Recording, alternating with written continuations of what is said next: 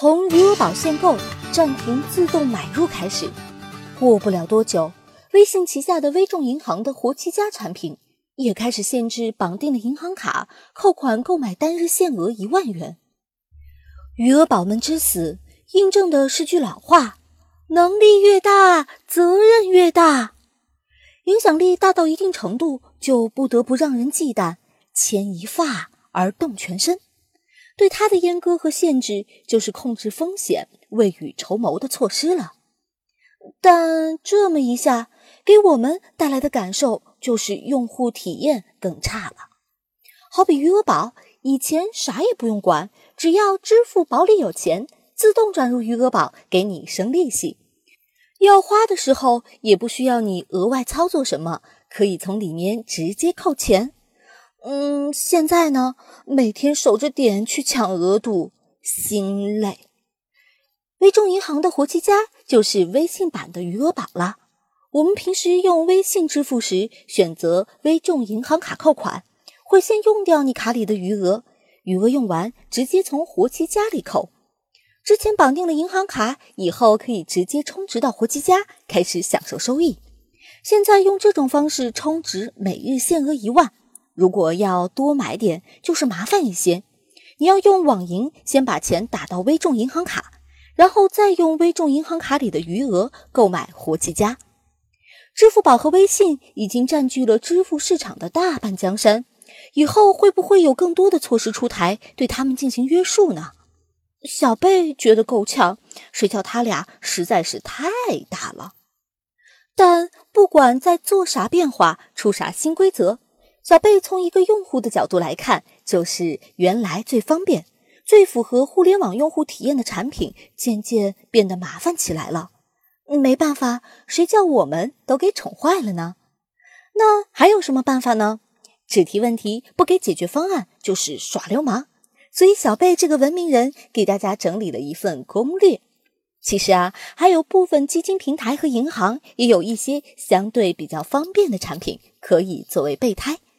哦，感谢马爸爸的余额宝倒逼他们创新改革。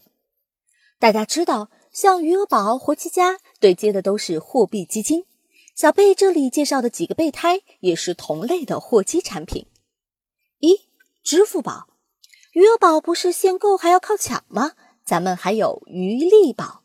之前跟着小贝开通支付宝商家收款码的小伙伴才有。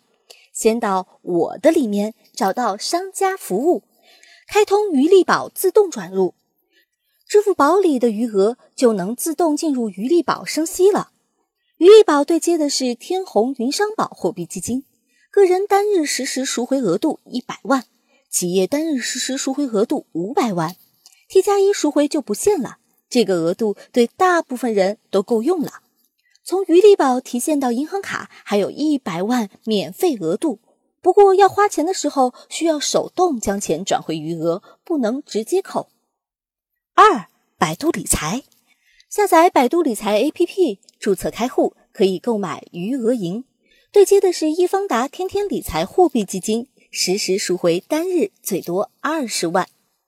三。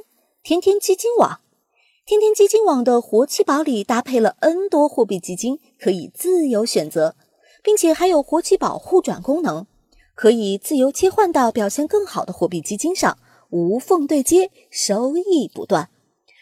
它的单日快速取现额度：A 类货基三十万，B 类货基二十万，单笔最高五万，同卡转出，用哪张银行卡充值购买的，就回到哪张银行卡。下载一个 APP，开好户，前后花不到一分钟就能使用啦。四银行系，一些银行卡也自带这种功能。如果你的基金进出都用这张银行卡，也就不用那么麻烦了。中信银行，中信银行和五家基金公司各定制了一款货币基金，用他家的 APP 里的新金宝就能购买这五个定制产品。除了手动转入，还可以自动转入。设置一个保底金额至少一千元，只要你银行卡里的余额超过这个保底金额，超过的部分就会自动转到你设置好的新金宝里。他家单日实时赎回最高五十万。招商银行，小昭家的招招银对接的是招钱宝货币币。一般来说，B 类货币基金收益会比 A 类高一丢丢。难得的是，没有五百万的门槛，零点零一元起就能买。小贝的工资卡是招行的，还没有到定投日的时候，就把钱先放到里面，转进去 T 加一，开始享受收益。要用的时候可以随时赎回，实时回到银行卡余额里。不过这款产品定位就是给你管零花钱的，所以最多只能买五万元。最后整体比较总结一下，大家可以数数手头的钞票，那些没法长期买理财、随时可能要用的钱，这下有好些选择可以躺着赚钱了吧？